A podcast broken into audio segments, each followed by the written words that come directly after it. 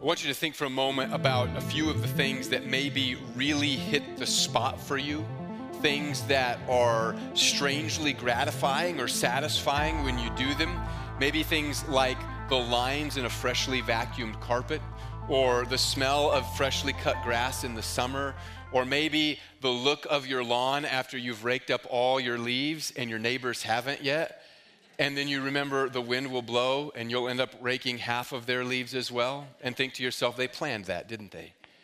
You have to love your neighbor, though. Love your neighbors. And for me, one of the most oddly satisfying things is a perfect apple. I'm pretty picky about my fruit. You can ask my wife, and uh, it has to be just right, or I really don't like it. And so I like an apple that is really crisp so that when you bite into it, you get that snapping sound, and you cannot see your teeth marks because a whole chunk has broken off. Some of you may not be able to relate, but I like an apple that is juicy even before you start chewing it so that you have a little bit running down your beard, right? And so you might not know that feeling, but I do, and I like it. And so you get that really juicy apple. I like to eat it after having hiked a mountain with the wind gently blowing, bringing the fragrance of pine trees to my nostrils, and just the sound of rustling leaves and birds in the air. Like I said, I'm picky about my fruit, it has to be very specific. We all have little things that we find oddly satisfying, but I think that we also have things in our lives that we have gone back to over and over again, trying to find some kind of deeper satisfaction, only to realize that it can't satisfy. And yet we go back again and again and again, and it never quite does the job that we're hoping it will do. The Gospel of John was written so that we could believe in Jesus and that by believing we could have life in his name. And that life is eternal life, but it's not just life that lasts forever, it's a quality of life. It's a better life that Jesus desires to give to us. Life that is fulfilled, that is satisfied, life that is complete in him. You can be satisfied in Jesus. I want to begin reading our passage for today. It's in John chapter 4, where we read this. Now, when Jesus learned that the Pharisees had heard that Jesus was making and baptizing more disciples than John, John the Baptist, although Jesus himself did not baptize, but only his disciples, he left Judea, which was in the southern part of Israel, and departed again for Galilee in the northern part of Israel. And he had to pass through Samaria. So he came to a town of Samaria called Sychar, near the field that Jacob had given to his son Joseph. Jacob's well was there, so Jesus, wearied as he was from his journey, was sitting beside the well. It was about the sixth hour or noon. A woman from Samaria came to draw water. Jesus said to her, Give me a drink, for his disciples had gone away into the city to buy food. The Samaritan woman said to him, How is it that you, a Jew, ask for a drink from me, a Samaritan woman? For Jews have no dealings with Samaritans. Jesus had been ministering in Judea simultaneously to John the Baptist. The Pharisees began to get suspicious of John. The attention was on him, and they probably began to get suspicious of Jesus, who had a similar ministry to John's at the time. And so that attention was increasing. The hostility began to increase. And Jesus wasn't afraid, he wasn't avoiding them, but he also knew God's plan and his timing for his life. He knew that God wanted him to be ministering throughout Israel. And so before he had an opportunity to do that, he didn't want to become embroiled in conflict in Jerusalem. So he decides to head north to Galilee, and the shortest route took him through a region known as Samaria. And the history of the Samaritans will be a little bit helpful to us in understanding what's going on in this passage. Samaria was the capital city of the northern kingdom of Israel in the Old Testament times. The kingdom of Israel split into two. It had the northern kingdom known as Israel or Samaria, and the southern kingdom known as as Judah. It was well known that the northern kingdom had turned away from God. And as a result, God allowed it to be conquered by the Assyrians. And most of the population of that kingdom was taken away into exile. But the Assyrians left a few Jewish people, and they had this unique practice to try to keep areas they had conquered under control. They brought in exiles and refugees from all different nations into that region. And so there were some Jews there, and then the Assyrians brought in all different kinds of nations and people, and the Jews began to intermarry with them. And when they did this, they not only intermarried with people who weren't Jewish, they also began to adopt some of their religious practices. Eventually, they came up with a religion in, that was kind of their own. Eh, they only accepted the first five books of the Old Testament and something known as the Samaritan Pentateuch. And after the Persians permitted the exiles from the southern kingdom, in the south where Jerusalem was, to return to Jerusalem and rebuild the temple, some people from Samaria who'd been there a while wanted to help. However, their help was rejected because they were seen as impure as a result both of their intermarriage and their syncretistic religion. And they were not happy about being rejected. And eventually, they formed their own religious traditions, even claiming that there was a new mountain on which people should worship, and a temple was built there uh, on a mountain called Gerizim. And they even, they even uh, began to encourage people not to go to Jerusalem and instead worship on this new mountain in this new temple. A couple of hundred years later, a ruler from Judea and his army came and destroyed that temple on top of Mount Gerizim.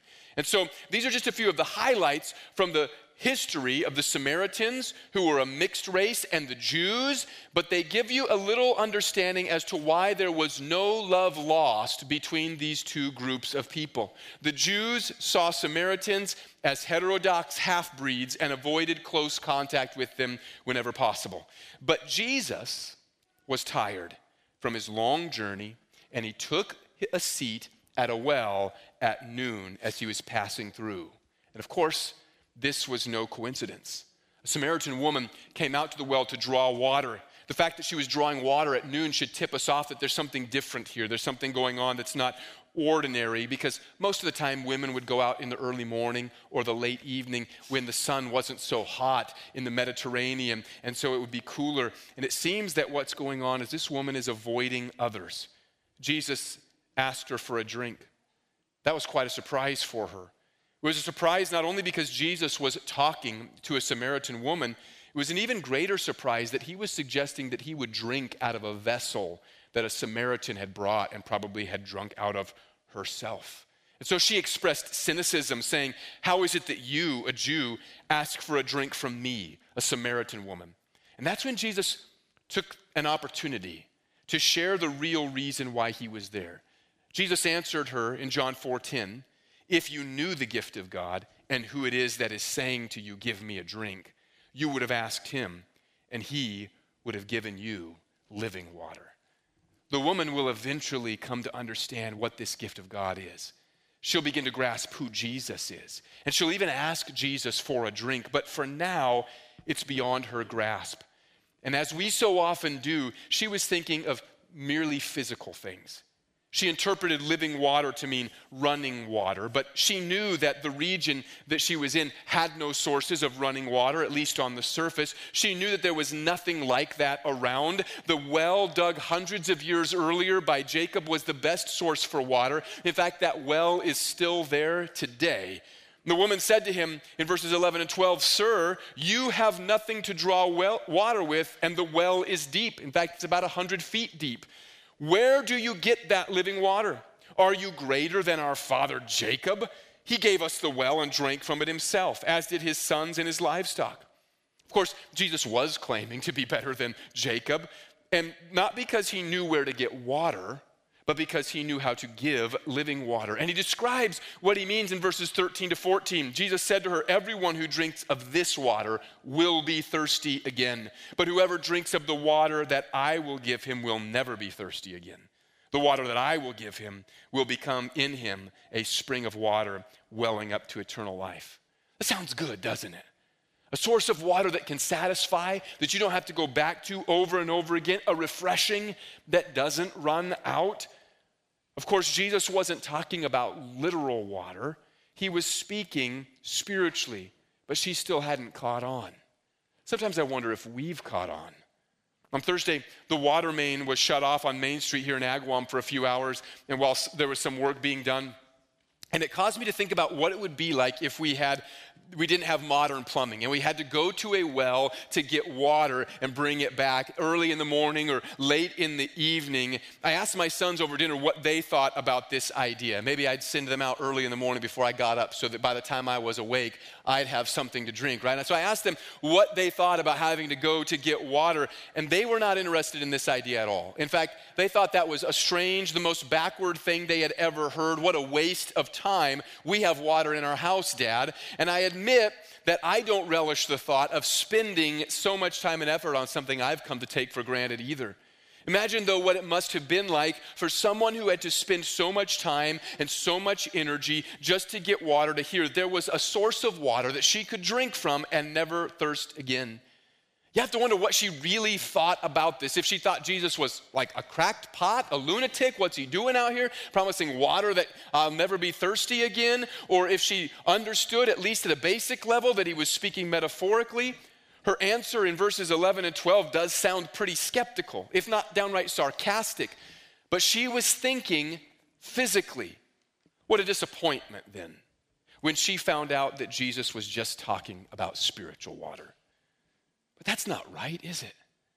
It's not a disappointment to find out that Jesus is talking about spiritual water. Historically, people spent a lot of time and effort on survival, and so perhaps they were distracted from the spiritual by the physical. But I actually think we often try to distract ourselves from the spiritual with physical things.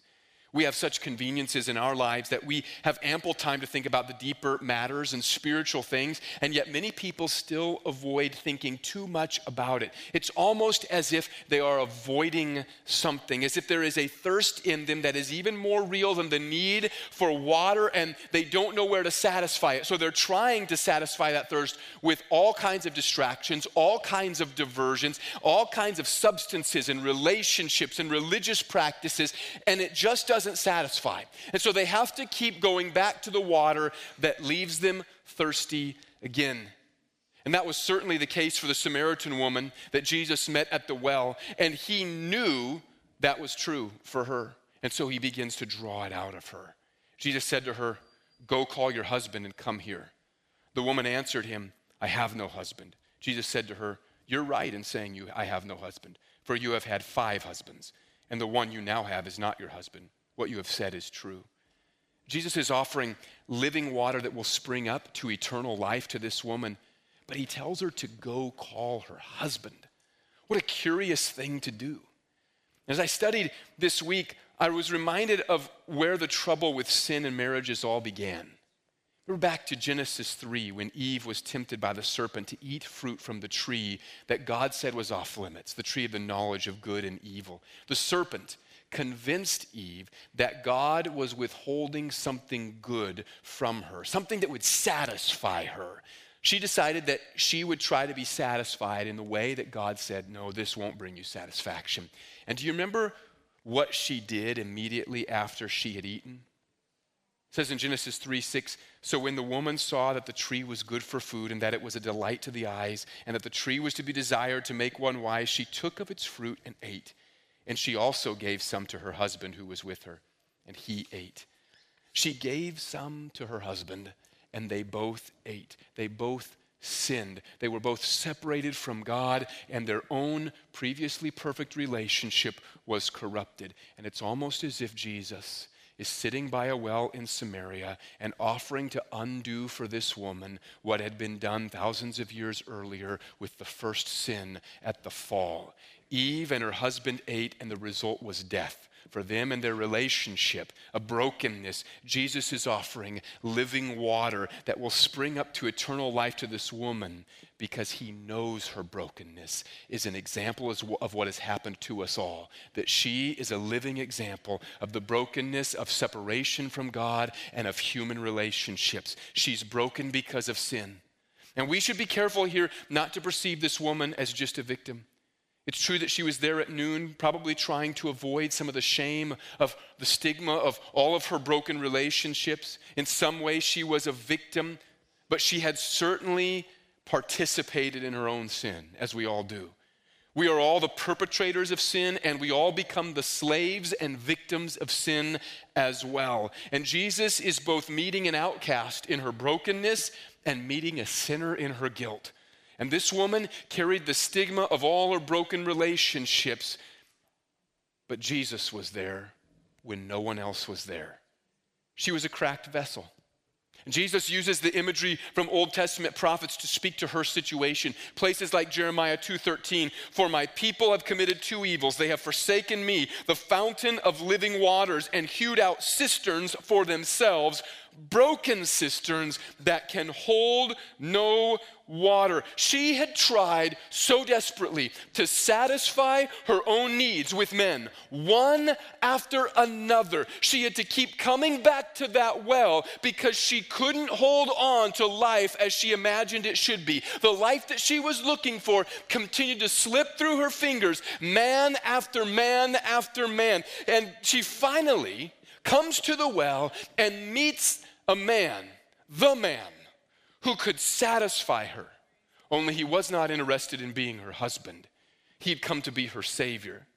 And in one way or another, we're all like that woman. We are leaky vessels with cracks and splits, and we won't hold water. And the things that we keep trying to fill us up and to satisfy our lives leak out of us, and they never truly satisfy. They don't complete us. You may have gone through relationship after relationship like this woman had, but you're still not satisfied. Maybe it's a sexual addiction or pornography that you go back to over and over and over again, and all you can do is go back one more time. It could be the bottle, it could be a love of money, it could be the pursuit of a new identity. And they tell you if you'll just change your name, if you'll just change your look, if you'll just change your style, if you'll just change your body, and each time you go back to dip into that well one more time, you realize it doesn't satisfy, but you don't know what else to do, so you just keep going down that path over and over, or whatever it is, you keep going back. Maybe for you it's something that seems innocuous, like fulfillment through a hobby that you think will, will make you will make you great or bring you bring you joy. Or maybe it's even something that you think is good, like the pursuit of your career and advancing in that, and you think this will bring me satisfaction. Maybe you've been hurt by what you've chased, and you've told yourself, I'm never going back. But like this woman, you find yourself going back to the same place, the same well, to draw the same water over and over and over again, only to find it doesn't satisfy. And like this woman, Jesus meets you at your point of brokenness and your shame and your sin. He knows what's going on, gone on in your life. He knows where to find you at noon when you're trying to avoid everybody else. He knows where the well is you go by yourself while everybody else isn't present. He knows where the well of your shame is, and He meets you at the well of your shame. You can't hide it from Him. He's the eternal Son of God, He's the light that shines in the darkness, He's the Savior of the world, and He has come to you today to offer you living water. He is not offering to fulfill you by giving you the perfect man, the perfect woman, the perfect job, more money, or whatever else you've been chasing. He is offering something better, something much better. He is offering eternal life. And so the first part of Jesus' statement from verse 10 was answered. The gift of God was living water through his son Jesus. He said to the woman, If you knew what the gift of God was, you would have asked me for a drink. And he now tells her, the gift of God is living water given through me. And if you drink it, it'll spring up to eternal life. And the woman said to him, Sir, give me this water. And so should you. You should ask Jesus for the living water. Stop wasting your time trying to fulfill the brokenness or fill a broken vessel with water that will leak out and come to Jesus for living water. We can't be sure whether the woman was trying to divert the conversation away from such a sensitive and shameful topic, or maybe she was so impressed at Jesus' knowledge of her life that she wanted to bring up a matter of deep religious concern to her. Either way, the woman begins to change the subject and began talking about the right place to worship. It says the woman said to him, Sir, I perceive that you are a prophet. Our fathers worshiped on this mountain, Mount Gerizim, but you say that in Jerusalem is the place where people ought to worship. Jesus said to her, Woman, believe me The hour is coming when neither on this mountain nor in Jerusalem will you worship the Father. You worship what you do not know. We worship what we know, for salvation is from the Jews. But the hour is coming and is now here when the true worshipers will worship the Father in spirit and truth. For the Father is seeking such people to worship him. God is spirit, and those who worship him must worship in spirit and truth. The woman said to him, I know that Messiah is coming, he who is called Christ. When he comes, he will tell us all things. Jesus said to her, I who speak to you am he. Just then his disciples came back. They marveled that he was talking with a woman, but no one said, What do you seek? or Why are you talking with her? So the woman left her water jar and went away into town and said to the people, Come see a man who told me all that I ever did. Can this be the Christ? The theological debate over the correct place to worship God was still happening between the Jews and the Samaritans. In fact, that theological debate still happens today. Where's the correct place that people ought to worship God? And Jesus gives an answer that neither the Jews or the Samaritans or the Muslims today are ready to give. He gives a unique answer. He said, I told you earlier about the Samaritans' alternate temple. It, it had been constructed on the top of Mount Gerizim in Samaria, but it had long since been destroyed. And perhaps, like some Jews today, the Samaritans were waiting for the right opportunity to rebuild their temple. And Jesus' answer to her shouldn't be misconstrued to mean it doesn't really matter, no big deal, you're just as right as the next person, as if he's just some kind of, you know, Hindu guru saying you, you go to God your own way. That's not what Jesus is saying. The passage certainly does not promote a vague spiritualism without foundation. He said, You worship what you do not know, we worship what we know, for salvation is from the Jews. He's saying, Up to this point, the Jews have been right about where to worship, but that's changing because salvation is from the Jews. He's the Jew from whom salvation comes. But Jesus wasn't going to dwell here long because the temple in Jerusalem was the right place to worship. It was being fulfilled, it was being surpassed. It would no longer serve as the place to worship God. Jesus was replacing and surpassing it. John 3:34 teaches that God the Father gave the Spirit to Jesus without measure. And we also know that Jesus is true. And later in John he'll even say that he is the truth. So John 4 24, where it says, God is spirit, and those who worship him must worship in spirit and truth, is a reference to worship being conducted in and through Jesus, who has the spirit without measure and is the truth. And as such, the worship of true worshipers is no longer defined by a particular location or a particular building. It is instead defined by a personal relationship with God who is spirit, and through a reception of the truth. And since Jesus is the one who has the spirit without measure, and since he is the truth, there is only one source for true worship. He's the living water, and there's only one place to get that living water it's through him. To worship in spirit and truth, then, is to worship in and through Jesus. It is encountering the living God in his son Jesus. And like the woman at the well, you and I, we look for answers to life's big questions and difficulties, and we try to fill in the cracks which life seems to leak out through. We try to fill those cracks with religion. Sometimes we use religious beliefs and habits to create a kind of stronghold that keeps other people away from us or helps us to hide our sin and our hurts. People use religion as an excuse to harm others, to push others away, as a cover for their lies and their greed and their gossip and their hatred. And Jesus' answer isn't to abandon faith, it's not to abandon worship or belief in God, it's not even to abandon a practice of worshiping God, if that's what we mean by religion.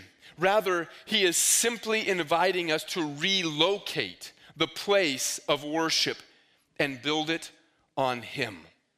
He invites us to encounter the living God and worship in spirit. That doesn't mean undefined spirituality, whatever you'd like to make of it, using crystals or yoga or affirmations or manifestations or, or what we make up and go along with as, as terms of our emotions, because that would mean denying the truth. No, Jesus invites us to worship in spirit and truth. That is to worship through Him. He's the revelation of God to people.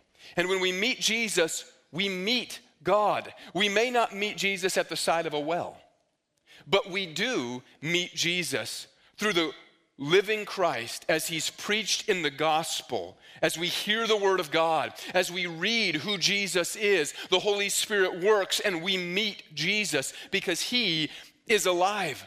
And today, the Spirit of God works through His Word among us and He draws us to worship Christ. So, worship in spirit and truth is worship that is living, like living water. It's worship that comes from an encounter with Jesus not just from a religious expression, but from knowing Him personally, who gives the Spirit and is the truth. It's not dead, it's not dry, it's not dull. When we come together to worship the Lord, our worship shouldn't be dead or dry or dull. It should not be the rote practices that we learned from past generations. Those traditions can sometimes be helpful to teach us truths about God, but we should not imagine that it is merely going through the motions that makes it worship, but that our worship should be alive alive because we serve a Savior who is alive and who gives living water.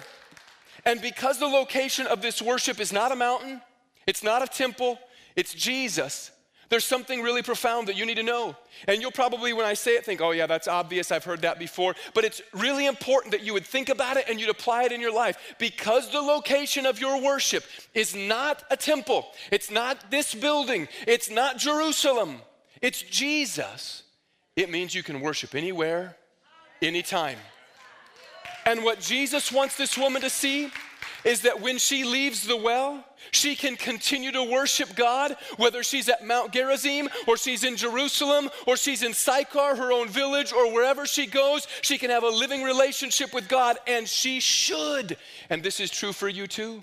You should have a living relationship with God through Jesus because worship is not defined by a location, it is defined by a person. It is built on Jesus. If you need a location for worship, that location is the solid rock of Jesus Christ, and you stand on Him, and He's with you because He is the Spirit of truth. And when you go, wherever you go, He is with you, and so you worship Him, which means that you don't make Sunday mornings your time of worship. It means you make your life your time of worship. It means you don't make this place a place of worship. Though we want you to come and worship here, the Bible commands us to gather as the church, and we ought to do that. But it means that you don't section off this place or this time of week and say, That's when I worship, that's where I worship. But you say, Jesus is alive in me, and my life is worship to Him. You worship in spirit and truth. And this should cause us to ask, Have I made my worship too much about its form? Is it too much about my preferences? Have I confined worship to a bit of singing on a Sunday, or do I worship Christ with all my life? Have I built walls with my worship that keep others out, or do, does my worship push me to sit by wells and encounter broken people who need to taste the living water that I claim to have tasted? And this leads us to the last portion of this passage, John 4 31 to 42. Meanwhile, the disciples were urging him, saying, Rabbi, eat. But he said to them, I have food to eat that you don't know about. So the disciples said to one another, Has anyone brought him something to eat? Jesus said to them, My food is to do the will of him who sent me and to accomplish his work. Do you not say there are yet four months, then comes the harvest? Look, I tell you, lift up your eyes and see that the fields are white for harvest. Already the one who reaps is receiving wages and gathering fruit for eternal life, so that the sower and reaper may rejoice together. For here the saying holds true one sows and another, another reaps. I sent you to reap that for which you did not labor. Others have labored, and you have entered into their labor.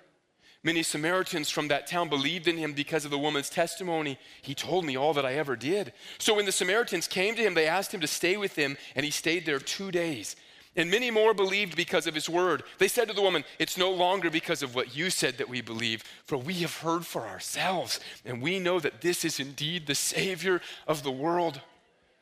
Like the woman at the well, the disciples were looking only at physical things, but Jesus was busy with spiritual things, with the will of God.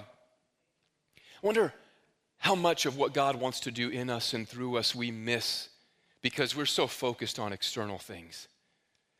But Jesus left us an example that is different. The disciples were worried about food. Jesus referred to Deuteronomy 8 3 and told them there was something even more important for life.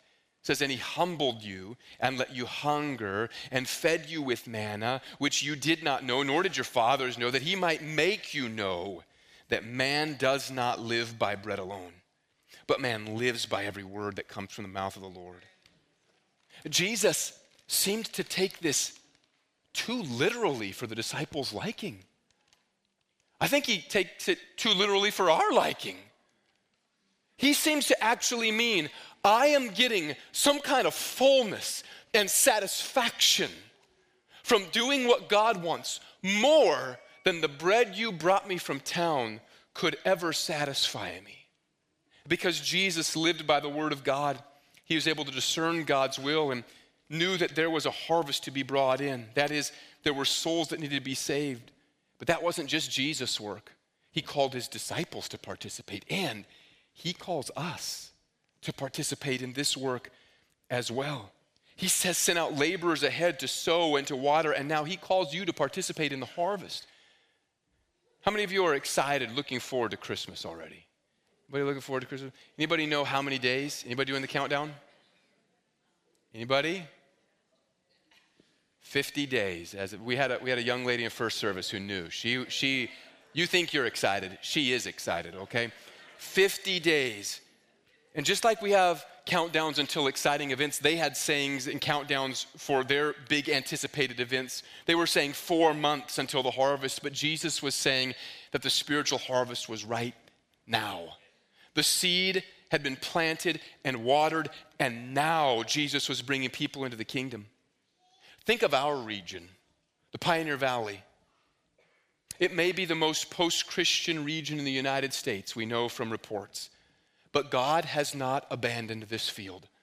In fact, He placed us here, you here, me here, Think of the rich revival history in this area of the country, the first great awakening, the second great awakening. Think of the rich history of this church, almost 120 years of preaching the good news about the kingdom of God. Think of the laborers who have gone before us, or the brothers and sisters right now in other churches in this valley, laboring on God's behalf for the work of the gospel. The seed has been planted. It has been watered for hundreds of years, and there is a harvest ready to be brought in.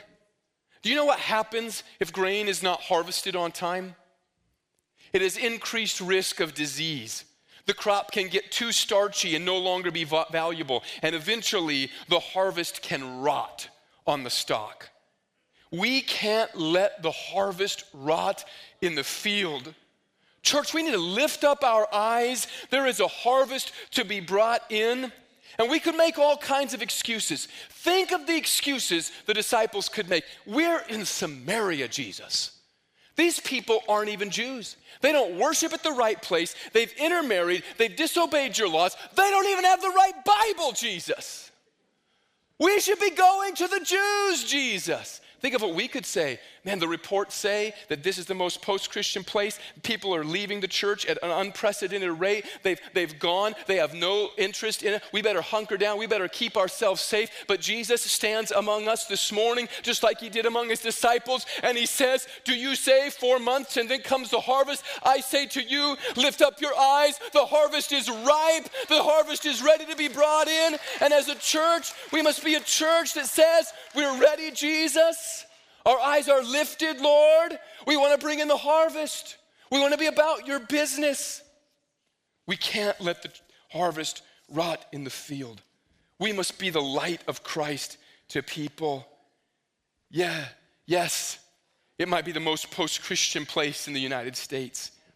Yet there are friends and family members and neighbors and coworkers that need you to be like the woman who went back into town and said to them, Come and meet Jesus. Share your story, invite them to church, be the light of Christ to them, sit by the well and share living water with broken vessels who are coming to try to scoop up another scoop of water that they won't be able to hold on to. But don't let the harvest rot in the field. You should participate in the harvest. What does that have to do with being satisfied in Jesus? Do you remember what Jesus said? My food is to do the will of him who sent me, to accomplish his work. I wonder if sometimes as Christians, we feel that little twinge of dissatisfaction, even in our own spiritual lives.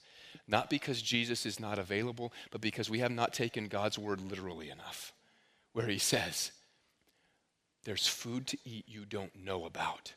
And if Jesus' work and will is to bring in the harvest, perhaps the reason we sit unsatisfied in our own spirituality is because we have not entered into the spirituality of Jesus who sat by wells to bring in the harvest. maybe, Christian, what we're looking for is not an experience in a service. Maybe what we're looking for is to say, Jesus, here's my life. I'll sit by any well you want me to. And if you'll bring me people as I meet them, I'll share with them the living water that you put in my life. And maybe then you would understand what Jesus meant when he said, I have bread to eat that you don't know about. To be satisfied in Jesus, you should ask Him for living water. You should worship in spirit and truth, and you should participate in the harvest. I'm going to give believers an opportunity to respond in just a few moments in prayer today. But first, I want to speak to those who may not have put their faith in Christ yet. Perhaps today you come and you recognize that, like the woman who came to the well in Samaria, that you're a broken vessel and I don't mean that as if you're different than the rest of us. We all are before we meet Jesus.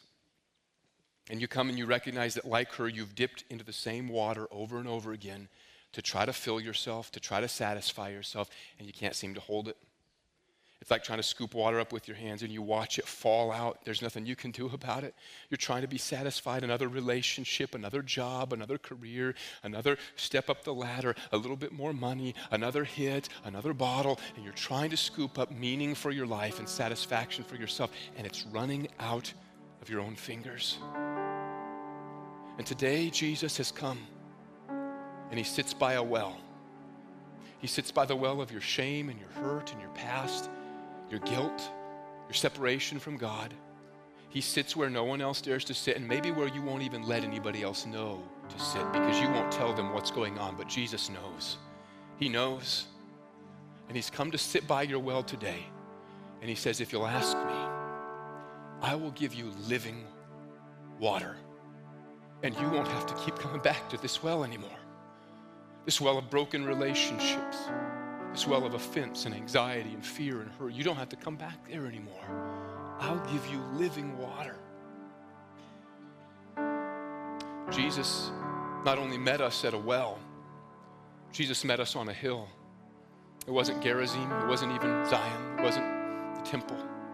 He met us on a hill outside the city, a place of shame, a place called Golgotha, Calvary, where he died on a cross to bear the shame and the sin the guilt that you carried, and He bore it. He took what you owe God, and He paid the penalty, took your shame, and now He invites you to meet Him there. And if you'll meet Him at the cross, you'll find there's a living water there. There's a well that never runs dry. There's a satisfaction that you can't get anywhere else in your life. And you can't pay Him for it. He offers this water without cost to you. You come, you simply say, Jesus, I confess that I believe that you died for my sin, for my separation and my shame. I believe that God raised you from the dead on the third day.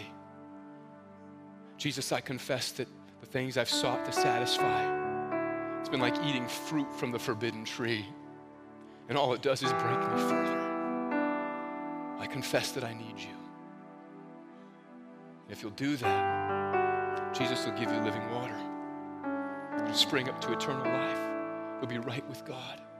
You'll be satisfied in Him. Would you close your eyes for just a moment? If you don't have that relationship with God through Jesus, in which you've come to Him and asked Him for that living water by faith, putting your trust in Him, putting your faith in Him, I'm going to ask you this morning that you would do something simple just as a way to respond, to say, I'm meeting Jesus at the well, I'm meeting Him at the cross. And that's this that if you don't have that relationship with God through Jesus and you want to meet Him there today, you want to give your life to Christ. You want to confess that He's Lord. You want to believe Him for living water. I'm going to ask if you would just lift up your hand. If that's you, you know you haven't met Him there. You don't know that satisfaction. You know you're a broken vessel. You want to come to Jesus today to be healed. You want to come to Him to receive living water. Thank you. Is there anybody else? Thank you. I'm going to wait just a moment. Don't let the enemy, don't let, don't let your, the voice in your head convince you that you're too shameful. Jesus won't accept you. He's come to sit at your well today. You're here because he wants you here. You're hearing this message because he wanted you to hear it. It's no coincidence. It was no coincidence 2,000 years ago that Jesus sat, sat by a well at noon in Samaria. Today, he's come to meet you at your noon, in your Samaria, at your place of brokenness. Is there anybody else? I'm going to pray this prayer. This prayer can't save you. It's not my words. Jesus saves you. I just want to help you express faith in Jesus, express that you want that living water. And so I'm going to pray. And as I pray, would you make this prayer yours? You just, even if you want to, you could pray out loud and, and pray to Jesus, but just ask Him, Lord, give me that living water. Would you make this prayer yours? Heavenly Father, I come to you today in the name of Jesus and I confess that I'm a broken vessel. I've tried to scoop up water so many times and gone to the same place over and over again. It can't seem to satisfy me. Jesus, I, I know today that that's sin, that's wrong, and that it's just separated me from you. But I thank you so much, Jesus, that you came to the well today. I thank you that though I had tried to keep you away from me, that you wouldn't stay away, and you came to the well today to sit. And I, I've heard your word. I believe it. I believe you died for me. I believe you were raised from the dead. I believe you're the source of satisfaction and life. And I'm just asking you, Jesus, would you let me drink from you today? Would you give me a drink that satisfies? I'm not satisfied, Jesus. I'm broken. I'm bitter, and I don't know where to turn. But today I turn to you and I ask you to satisfy me with living water. I pray that you'd help me from now on not to return to the old wells. Help me to just stay with you. Help me to walk with you and teach me what it means to walk in eternal life. I love you, Lord. I thank you for that. I believe in you from this day on. In Jesus' name, amen. I'm going to ask if our prayer partners and pastors, if you're available, would come forward because we want to prepare to pray with people. Believer, maybe today, as you've heard the message, you would say, I, I think there, there are some things here for me. I think that maybe I've, I've been putting walls around my worship, and my worship doesn't carry over from when I leave this place. I think that worship is about what I sing on a Sunday, but it's not about how I live throughout the week. And today you want to say, Lord, help me to live for you a life of worship. Maybe, maybe you'd say, I don't think I've been participating in harvest. I haven't lifted my eyes up. I, I think people are hardened against the Lord, and, and I haven't seen how He's bringing people to Him, and maybe He wants to use me, and I want to ask Him, open my eyes, Jesus. Open my eyes to see the harvest. And you just want to come and, and pray that. Today, there's a well where you can meet Jesus. Because a well can be an altar, can't it? A well can be a place where Jesus meets us and heals us even as believers. I'm not telling you question your salvation or something like that. I'm saying even for believers, there are sometimes places where we try to go back to and dip into that don't satisfy. We need to bring those things to Him and say, Jesus, I remember today you're the satisfaction. And if that's you, why don't you make a, a altar at a well today and say, Jesus, thank you for meeting me here where I needed you most. And I'm listening, Holy Spirit, to how you're directing my life. Would you stand with me? Stand with me right now. As I begin to pray, if that's you, if you want to come and, and kneel or you want to pray with one of our prayer partners, please come as I pray. Or perhaps today you raised your hand and said you wanted to know Jesus, the living water, if you raised your hand, I'd encourage you come and, and speak with one of our prayer partners. They have something they want to give you to help you to know how do you follow Jesus from here. But as I pray, would you make an altar at a well and let the Holy Spirit minister to you today as you seek Him? Heavenly Father, in Jesus' name, we come to you this morning. We thank you so much that you have provided us the living water, the source of real satisfaction for our lives. We confess to you today that we're broken Lord, we're broken without you, and sometimes we're going back to try to hold water, old water in our hands, and it's slipping through. We're trying to get satisfaction from the things of this world. Lord, we've returned to old habits, old haunts, old sins, and Lord, we ask that you would cleanse us and purify us. We ask, Lord, that you would help us as your people not to continue to go back to the things that cannot satisfy, but help us to stick with you. Lord, help us not to go back to drinking from wells that are broken cisterns, but to drink of the living water that you provide. Lord, we pray that as a church, you would help us to lift up our eyes. Lord, there's a harvest you want to bring in. We confess that sometimes our eyes have been cast down with doubts and fears, with being taken up with worldly things, consumed with physical things, worried about the stuff of life rather than, rather than concerned with the things of Jesus. We confess, Lord, that sometimes we've missed the harvest as a result. And we ask, Lord, that today you'd lift up our eyes and help us to see with clarity there's a harvest that needs to be brought in. And I ask that you would help us not to be a church that lets the harvest rot in the field. Lord, I pray that you would stir up such a spirit in us of conviction and of urgency. Lord, that we would see with spiritual eyes that there are spiritually hurting people gathering around all kinds of broken cisterns, and they need someone who has the living water welling up in them to tell them that there is a source of satisfaction and of joy and of peace that they don't know about, but that they can know Him just like we know Him because we were once those people at broken wells. Lord, I ask that you would help us not to keep this good news to ourselves.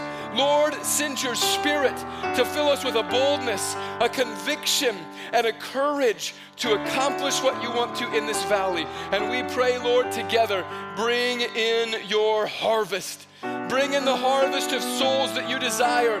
Help us to see the seeds that you have sown and not allow them to lie there, rotting, but to bring in the harvest. Lord, we love you. We thank you for that. We trust you to do it in us. And we praise you because you're at work among your people. In the name of Jesus, we pray and we believe. Amen. Amen. If you'd like to continue in prayer, the altar is open. Jesus is still here. Please, you don't have to rush out. Find a place to pray. Otherwise, we will see you on Wednesday as we continue in prayer together. Until then, go in God's grace and in His peace.